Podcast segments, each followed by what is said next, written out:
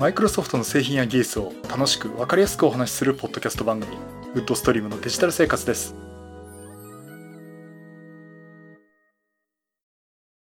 第ろっぴゃくじゅうななかいめの配信になります。お届けしますのは木澤です。よろしくお願いします。はい、今週もお聞きいただきありがとうございます。この配信はクラウドファンディングキャンファイアのコミュニティにより皆様のご支援をいただいて配信しております。今回皆さんにさんホワイトカラーさんはじめ合計じゅうめいの方にご支援をいただいております。ありがとうございます。ご支援の内容に関しましてはこの番組のウェブサイト ウィンドウズ ポッドキャスト ドット コム でご案内しております。もしご協力いただけるようでしたらよろしくお願いします。またリスナーの皆さんとのコミュニケーションの場としてチャットサイト Discord にサーバーを開設しております。こちらはポッドキャスト番組電気屋ウォーカーと共同運用しています。よかったら参加してみてください。 Discord サーバーの ユーアールエル は番組ウェブサイトにリンクが貼ってあります。はい、ということでえー、っと前回ねサーフェスラップトップスタジオの話をしましたけど、えー、っと今んとこ買うっつってる人は一人ですけどね、あのすごくあの楽しみにしてるんで、もうあといっかげつないくらいでね現物が店頭で見られるんで、えー、ちょっとすごく楽しみにしているというところもありますが、やっぱちょっと Windows ノートパソコンがいちだい欲しいなっていうのはちょっとありましたね。あの仕事でシンクパッドを使ってるんですよ。またすごいいいスペックのシンクパッドでして、えー、ただねあれをちょっと趣味で使うわけにはいかないんで、まあ、あれはあれで仕事は仕事でね、えーと、趣味用には趣味用っていうことで欲しいなと思っているんですが、なかなか、えー、まあいい値段しちゃうんでね、えー、ちょっとねまあいろいろと調べてはいるところです。えっとね、サーフェスラップトップフォーもお買い得っていうか、ちょっと値段がね、じゅうごまん、じゅうななまんぐらいするやつがじゅうごまんとかね、えー、なってますし、一番下のグレードだとじゅうさんまんとかじゅう、まあ、じゅうさんまんぐらいですかね、えー、というのが買えるんで、すごく興味があるところなんですけど、えー、ちょっと悩んでいるところですけど、おそらく悩んでも買うことなくてですね、それ買うんだったら、アルファセブンフォーを買うためのお金を貯めろっていうね、そんな感じがしてしまうんですが。えっと、Discord のサーバーの方では結構皆さん、あの、買われてる方がおられますね。まあ、あの、もう学生さんでね、使われてるって方もおられておりますし、レノボとか、富士通のね、パソコンを買われてる方とかもおられまして、あ、いいな、新しいノートパソコンっていう感じは し, してますけどね。まあまあ、そんなところで。まあ、物欲があるのはいいことかなとは思っております。さて、えーと、今回お話しするのはですね、Windows イレブンの、えーまあ、インサイダープレビューの絡みの話なんですけども、えーと、これ、Windows Experience ブログというところでね、えーと、いちがつにじゅうろくにちの記事で、えー、パナイさんっていうあの、ドヤ顔のおじさんですね、マイクロソフトの、えー、あの方が記事を書いていただいておりまして、A New Era of the ピーシー ということで、まあ、新しいピーシー の新時代ということでね、記事を書かれています。だこれあの、まあ、Windows イレブンっていうのは、えー、みんなに疲れてて、これからもなんかパソコンすげえぜっていうようなね、えー、まあ、えー、ところもありまして、そこの中にいろいろ記事がありまして、で、その中でね、非常にあの、興味深いっていうかね、ニュースにもなっているんですが、えー、この中の記事で、えー、Windows イレブンで Android アプリを動作可能にするという、えー、プレビュー版ですね。これをにがつに配信するというふうに発表しています。で、実際この機能は、まあ、前から注目されている機能でして、えー、配信そのものはですね、マイクロソフトを通じてアプリケーションとしてエミュレーター、まあ、この機能をですね、配布するということになっています。で、今のところ、えっと、Android のアプリ、対象アプリっていうのは Amazon の App Store 経由でダウンロードできるっていうことで、えー、まあ、もうすぐAmazon 経由ですけども、Android のアプリっていうのが使えるようになるよっていう、まあこれはあくまでもテスト版ですけどね、えー、ということになっています。まあ、非常にあの、これ注目しているっていうのと、うん、私は使うかなっていうところは正直あるんですけどね、えー、まあちょっとね、これはあの、やっぱり目玉の機能でありますんでね、えー、まあ正式に出たらね、またお話したいなと、というところまでしか今のところお話できないんですけど、えー、そんなところで、えー、もうすぐにがつにリリース、テスト版としてリリースされるということです。あとね、Windows イレブン関係で結構動きがあってですね、あの、これもインサイドフィルムの中でふたつ新しい機能が出ますっていうことになります。これ、まあ、今の New Era of the ピーシー っていうところの記事の中に書いてることなんですけども、ふたつのアプリケーションが再設計されましたっていうところで、メモ帳とのノートパッドですね。あとメディアプレイヤー。これがですね、新しいものが出ますという発表がありました。で、これ実際ですね、インサイダープレビューで、えー、今動いています。えっと、私のところのインサイダープレビュー、今のところアップデートかけて更新ないんで、ビルドにーにーごーよんさんですね。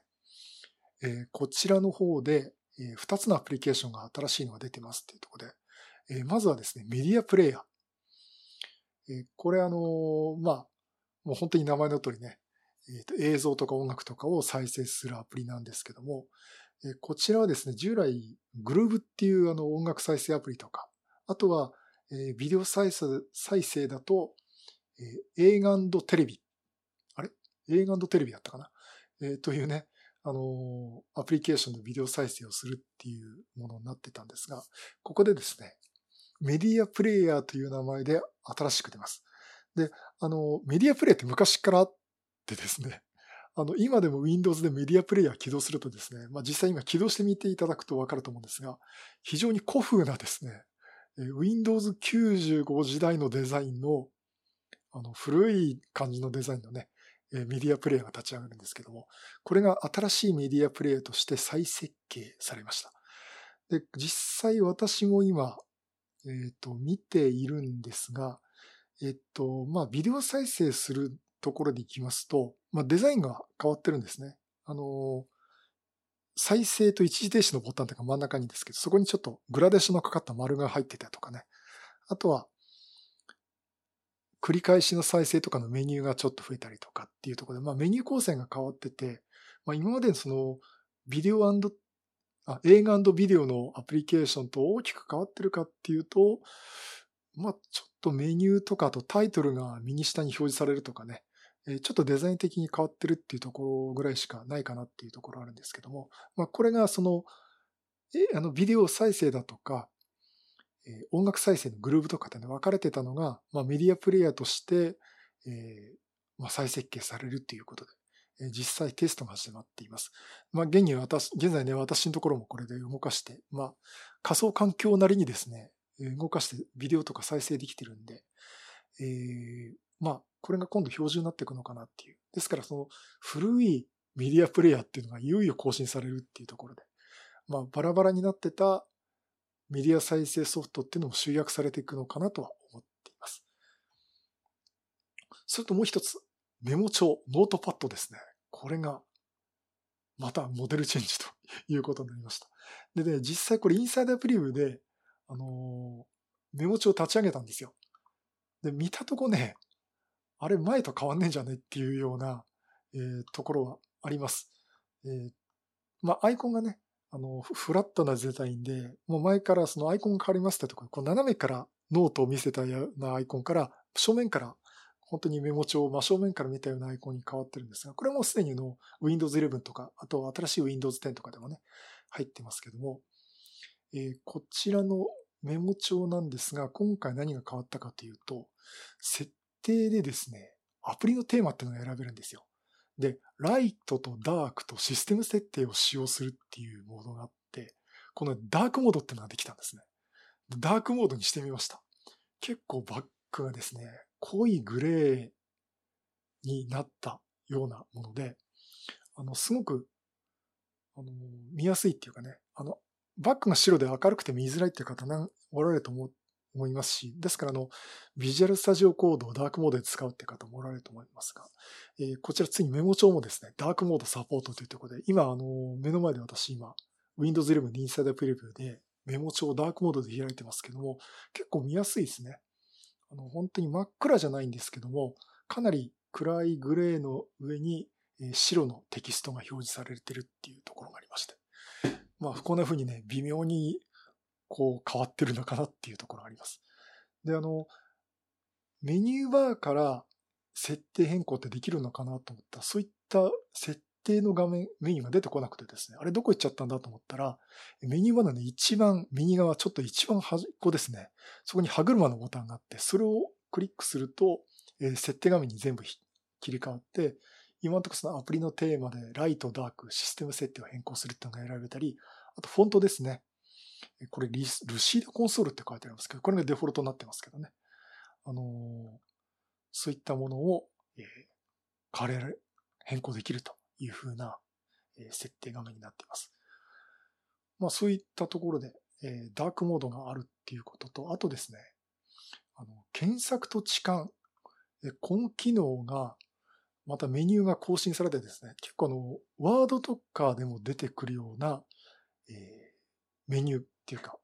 構成になっています。これまたあの、ポッドキャストだと非常に喋りづらいんですけども、検索ボックスでこれを置換しますか、すべて置換しますかとかね、検索しますかっていうのとか、あとこう上下の矢印がパネルに出てて、順番に検索結果を追うとかね、そういったパネルが出るようになってます。ですから、今までのあの、検索ボックスがちょっと出てくるだけっていうものから、置換も対応するようになったということで、ちょっとメニューが充実しているというような感じになっています。うん、なんかこのメモ帳そんな悪くないですよね。あのー、ね、皆さん結構好みで桜エディターとか使われる方多いと思いますし、まあ、秀丸も熱心なファンも多いと思いますし、私も秀丸も使ってますけどね。まあ、あれマクロが使えたりするんでね、えー、結構無理なんですけども、えー、ちょっと使う分にはっていうか、かなり本格的に使う分でもこのメモ帳っていうのが意外といい感じに仕上がってるなっていう感じがしています。まあ、それとね、あの、まだ実際試せてはいないんですが、マイクロソフトの方では、このメモ帳で生産性を上げるっていうことを言ってて、あの、より大きなファイルを開いてもパフォーマンスを向上してるっていうことを言われています。まあそんなところでね、あのメモ帳も、えー、結構あの変わってるんでね、インサイダーピルビューの方でね、また見ていただくといいかなと思っております。まあそんなとこですかね。あの、こういう細かいところでどんどんどんどん積み重ねていって、あの次の ウィンドウズイレブン っていうのにね、反映されると思いますので、まあ、次の ウィンドウズイレブン、フルモデルチェンジというか、機能的なアップデートがあるのは、えー、今年のじゅういちがつかな、にじゅうにエイチツー あたりかなと思うんですけども、えーまあ、そこら辺をこう楽しみに待ちたいなと言いながら、インサイダープレビューでは結構いじってますんで、えーまあ、どんどんいじ、いじってね、使い込んでみたいなと思っております。まあ、いずれにしてももうちょっとしたらその Android のアプリはね、動かせるってなるとね、うん、これはあの、ぜひ試してみたいなと思ってますし、うん、どうだろうね、これあの、それ用にまたいちだいマシンが欲しいなって言ってる感じもしないこともないんですけどね。まあ今仮想環境で動かしてますけども、まあある程度のところで、あの、実機でね、動かしてみたいなと思っております。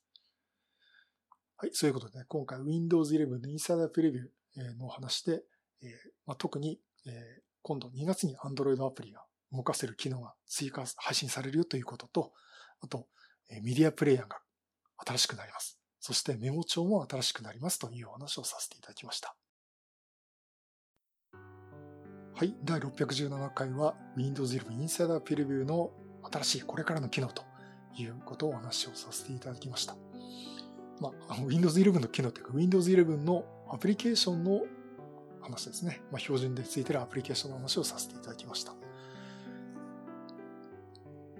ー、っと、さて、まあ、エンディングということなんですが、えー、っとですね、ちょっとあの、Facebook と Twitter の方でお話しした、えー、ということで、ちょっとお話をしたいと思ってるんですが、えー、っと、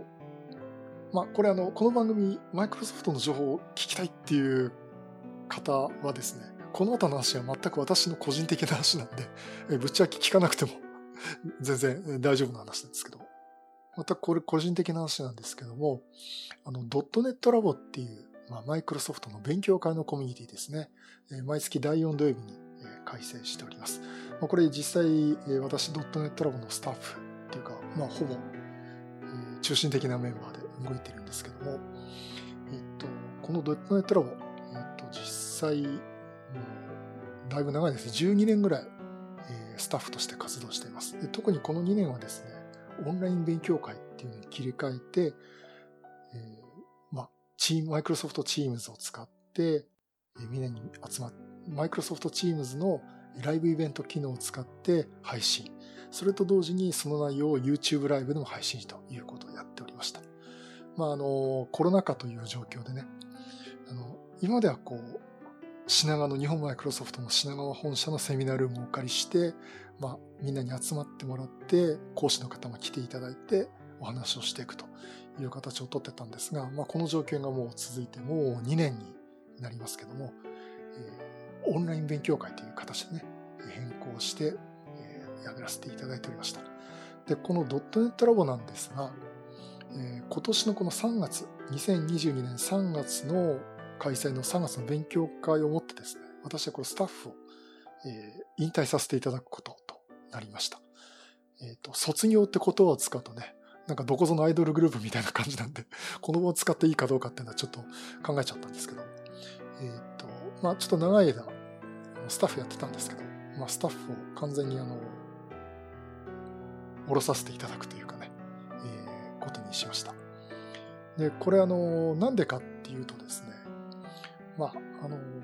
なかなかちょっと時間的というか内容的な精神的なところもあるんですけども、あの勉強会って必ず毎月だいよん土曜日にやってたんですけども、こう毎月毎月ですね、この勉強会を気にして準備をしてですね、まあ、いろんな方にこう講師をお願いしてリハーサルをやって案内作ってね、みんなにこう宣伝して、実際こう例えばライブイベント準備したり YouTube のライブの配信準備したりとか、あと当日にこうタイムスケジュール気にしながらこう司会進行したりとかね、えー、そういうことをやってたんですけども、えっと、なかなか結構準備がいろいろとあって、えー、これをねずっと毎月続けるっていう、まあ、私の気持ち的な余裕がなくなってしまったということがありまして、えー、まあ一旦これあのお休みじゃなくても完全にやめさせていただこうかなと思いました。あのお休みっていう言い方はよくあるんですけど、大抵休みとかね一時休止なんていうのねやると大抵復活しないんで、私そういう考えではないんで、あのもうやめるときやめるという形にさせていただきたいと思っております。で、あの実際うーんとですね、まあこれスタッフは何人かいるんですよ。で、何人かいて、あのまあ、オンライン勉強会になったっていう状況になると意外とですね、あの動けるスタッフというのが限られてくるっていう。例えばそのスタッフ結構、まあ、何人かいてもその中でじゃあオンライン勉強会として、えー、活動できる人、それ以外の仕事の人も結構いたわけですよ。あの例えば当日の会場設営だとかってオフラインの時はできてたんですけど、オンラインになるとそういった仕事が一切ない。で、懇親会も特に飲み会を開くということもないっていう。まあ、あの、オンライン懇親会はね、Teams でやったりするんですけども、そのためのこう準備とか、あと、まあ、そんなね、もろもろのこう、オフライン特有の仕事っていうのが一切ない状態で、そう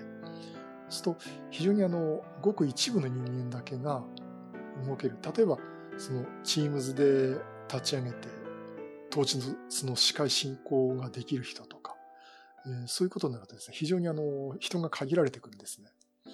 まあ、その中でさらに、じゃあ今月勉強会をやりましょう、みんなスタートするぞって言ってトリガーをかける人というのが限られてくるどころか、実績が私だけになってたんですね。で、やっぱり結構まあ協力しますよっていう方って、あの、まあ、皆さんこう私一人じゃなくていろいろこう人を呼んでくださる方、司会進行当日ちょっと引き、引き受けてくれた方っておられて、まあ、本当にあのその人たちのおかげでなんとか成立できてるのは確かなんだけど、まあ、実際こうトリガーをかけるっていう役割が私一人になってしまってて、まあ、よく言われるのが俗人化してしまってるということになっていました。で、結果的にですね、これなかなか難しいね、責任の所在がどこにあるかっていうのはなかなかあの趣味で集まってるようなところもあるんで、はっきりさせてないっていうところもあるんだけど、私がやるって言わないでその放置してしまうとですね、誰にも誰も何にも言わずに勉強会が開催されないっていう状況になってたんですね。うんで、やっぱりこれ非常にあの問題だなと思ったし、私一人でやっぱり負担厳しいなっていうのと、えー、いうのがあって、じゃあもうやめましょうとで、私は辞めさせていただく。もしくは、続私が辞めることで続けられないっていうんだったら、ドットネットラボっていう勉強会自体の活動を止めて、コミュニティを解散してしまうと。で、このふたつにひとつどうしましょうというところで、えー、協議を始めました。で、これも何ヶ月前から考えてて、まあ、実際これ年明けあたりからですね、そういったことを考えて、さあ皆さん、こういうふうに私は考えていますっていうところをしたんです、話したんですけども、えー、結構ね、スタッフの中で返事がないんですよね。で、やっぱり、あの、親文学の高尾さんの方で、えー、いや、活動は続けましょうと。で、既存のやってることは引き継ぐよっていうところを言っていただきました。で、まあ、それの一声があったからこそっていうのはあるんですけども、えー、ちょっと話の方向性が決まって、えー、ドットネットラボ自体は活動を継続します。ですから今後もオンライン勉強会、しがつ以降もですね、オンライン勉強会は引き続き今まで通り行います。えー、ただちょっともう私の方としては一回手を離させてもらうということで、えー、スタッフからは完全身を引くという形を取らさせていただくということにしました。まあ、これ非常にあのそういった背景があってですね、別にあの中でなんか喧嘩したのかとかね、そういうこと言われそうなんですけど、決してそういうことはなくてですね、まあ、いろいろこう皆さんに相談して、えー、まあ私の負担も考えてもらった上で、えー、こういう結果になったと、まあ、こういう結論に至ったということになっております。まああの実際その継続してもじゃあいいんじゃないかっていうのはある程度見通しができたからなんですよね。っていうのはそのこのにねんかんでオンライン勉強会っていうこのやり方っていうのをある程度私の方で確立できたんですね。まあ実際やってることはもうマイクロソフト Teams のライブイベントを立ち上げて、えー、人を集めて勉強会開いてチャンネルここの ユーアールエル でアクセスしてって来て来てもらう。で YouTube のチャンネルはこういうふうに立ち上げてこちらも見てもらうっていうことをやるんですけども、まあ、なかなかこれってあのノウハウ的なところが最初からあってですね、あのまあ口で言うとあとはそれってやりゃいいだけじゃんっていうのは簡単に言えると思うんですけども、これをきちんと失敗なくトラブルなくですね行って、しかもそれを毎月必ずずっとやっていくっていうと、なかなかあのノウハウっていうかですね、まあ、それなりのなんていうのかな、そのまあ、やっぱりノウハウですねっていうのが必要になるっていうところもありまして、でそれについてまあ初めやっぱり試行錯誤しながら、これにねんまえですけども、えー、始めてそれなりにですね失敗大きな失敗しないでにねんかん続けていきました。でいろんな改善をしながら、こういうふうにしたらいい、こういうふうにしたらもっと効率がいいとかね、例えばこういうトラブルが起きた時はこういった対処をしておけばいいから、あらかじめこういう準備をしていこうとかね、いろいろこうノウハウが溜まってたんですね。でそれについてのやり方っていうのが確立できて、しかも今の引き継いでもらえてるっていうメンバーにも、ここ最近あの私司会進行やってないんですけども、実際司会進行やってもらって実際運営してもらって、ああなんとかいけるなっていう、まあぶっちゃけ木澤さんじゃなくてもできるよねっていう状態に、えー、持っていくことができました。まああのそういったところがあって、まあやっていけるでしょうと、木澤なしでもという話になって、えー、ドットネットラボとしては継続するということになりました。まあ、ということで、あのまあ、私はいなくなりますけども、あのドットネットラボとしてはね、勉強会、今後もオンライン勉強会続けるという方向になってますので、えー、ぜひだいよん土曜日ね、皆さんこう来ていただければなと思っております。で、えー、っとじゃあ私は今後どうするかという話になるんですけども、大体言われるのじゃあじゃあこのポッドキャストどうするのよって言われそうなんですけどね、えー、これはやります。あのポッドキャストも今まで通り続けます。でつまりもうドットネットラボのスタッフからは完全に手を引きますし、あとスタッフとして残ってるとですね、やっぱ気になっちゃうんですよね。だからあのこれスタッフ同士の、えー、Facebook のメッセージメッセンジャーのグループっていうのを使ってそこでやり取りしてるんですけども、まあそこにそのまま居続けると、まあ皆さん準備しなきゃとかね、やってるうちに、いやこれやんなくていいの、あれやんなくていいのとか、つい横から多分 私, 私のことと口出しちゃうか、最悪ここ私やりますかっつって結局また私がやってしまうっていうことになると思いますんで、まあ、逆にその中途半端に関わるってことはないようにしたいなということと、まあ別にあの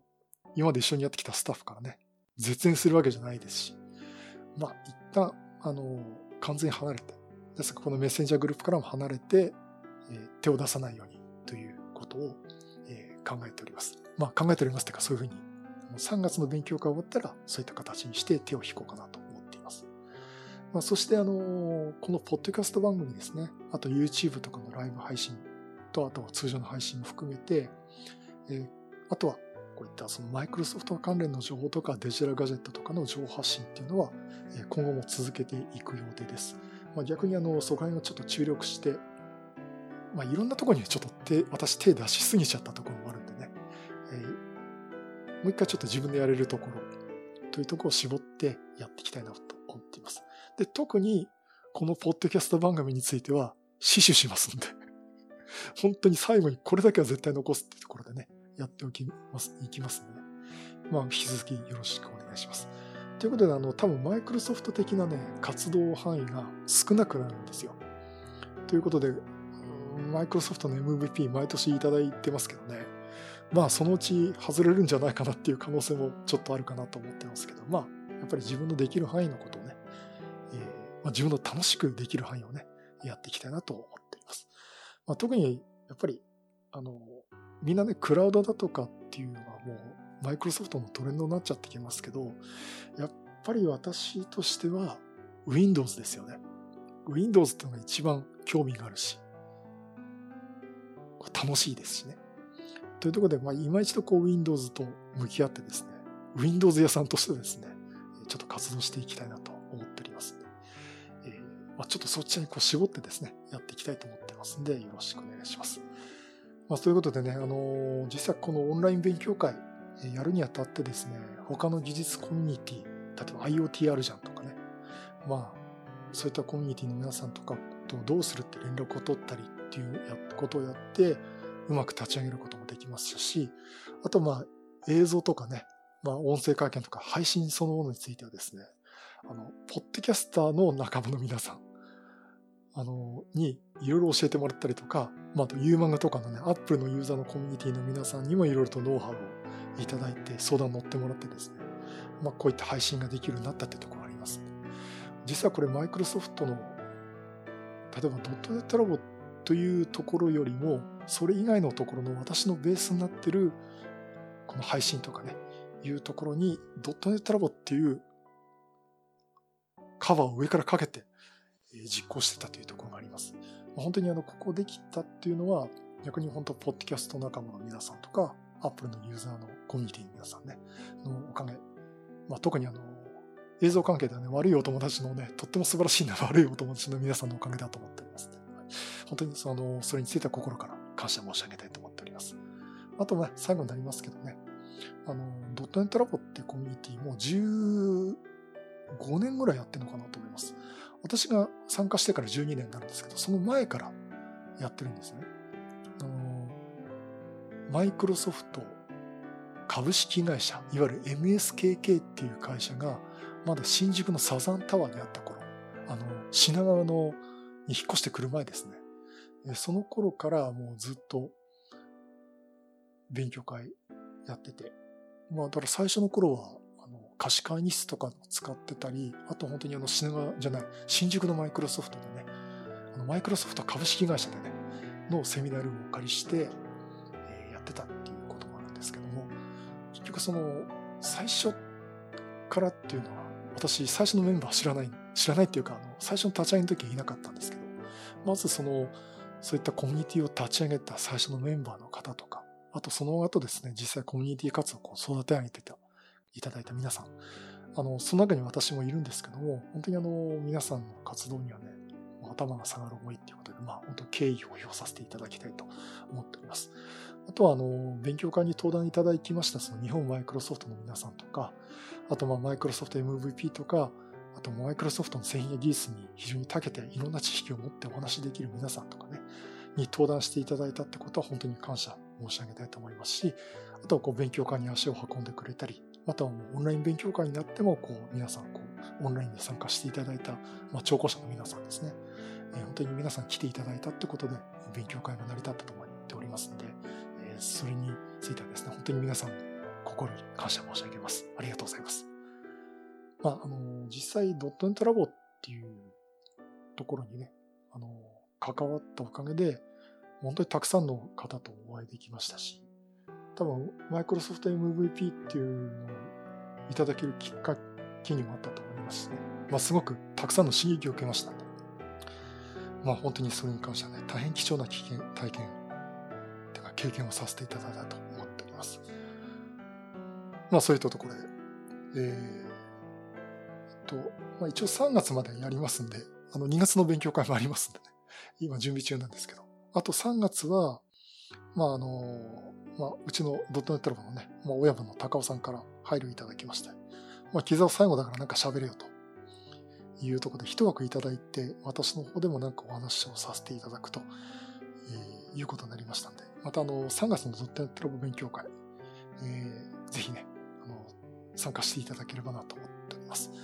まあ、別にあの決してピアノを弾いてきっかけを歌ってみんなで涙流すとかね、そんなことすることは絶対ないと思いますけど、まあなんかお話がねできたらいいかなと思っております。はい、えー、というところで、あの全く私の個人的なお話でちょっとね、あの本当にちょっとすみません、この部分はちょっとお付き合いいただいた皆さん本当にありがとうございます。あと本当にドットネットラボだね、お世話になった皆さん本当にありがとうございます。まああとにかげつぐらいありますけど、えーまあ、その間をね、一生懸命頑張りたいと思っておりますんで、よろしくお願いします。まあ、そんなところですかね。はい。はい、そういうことでまたいろんなネタ集めてお話したいと思います。またよろしくお願いします。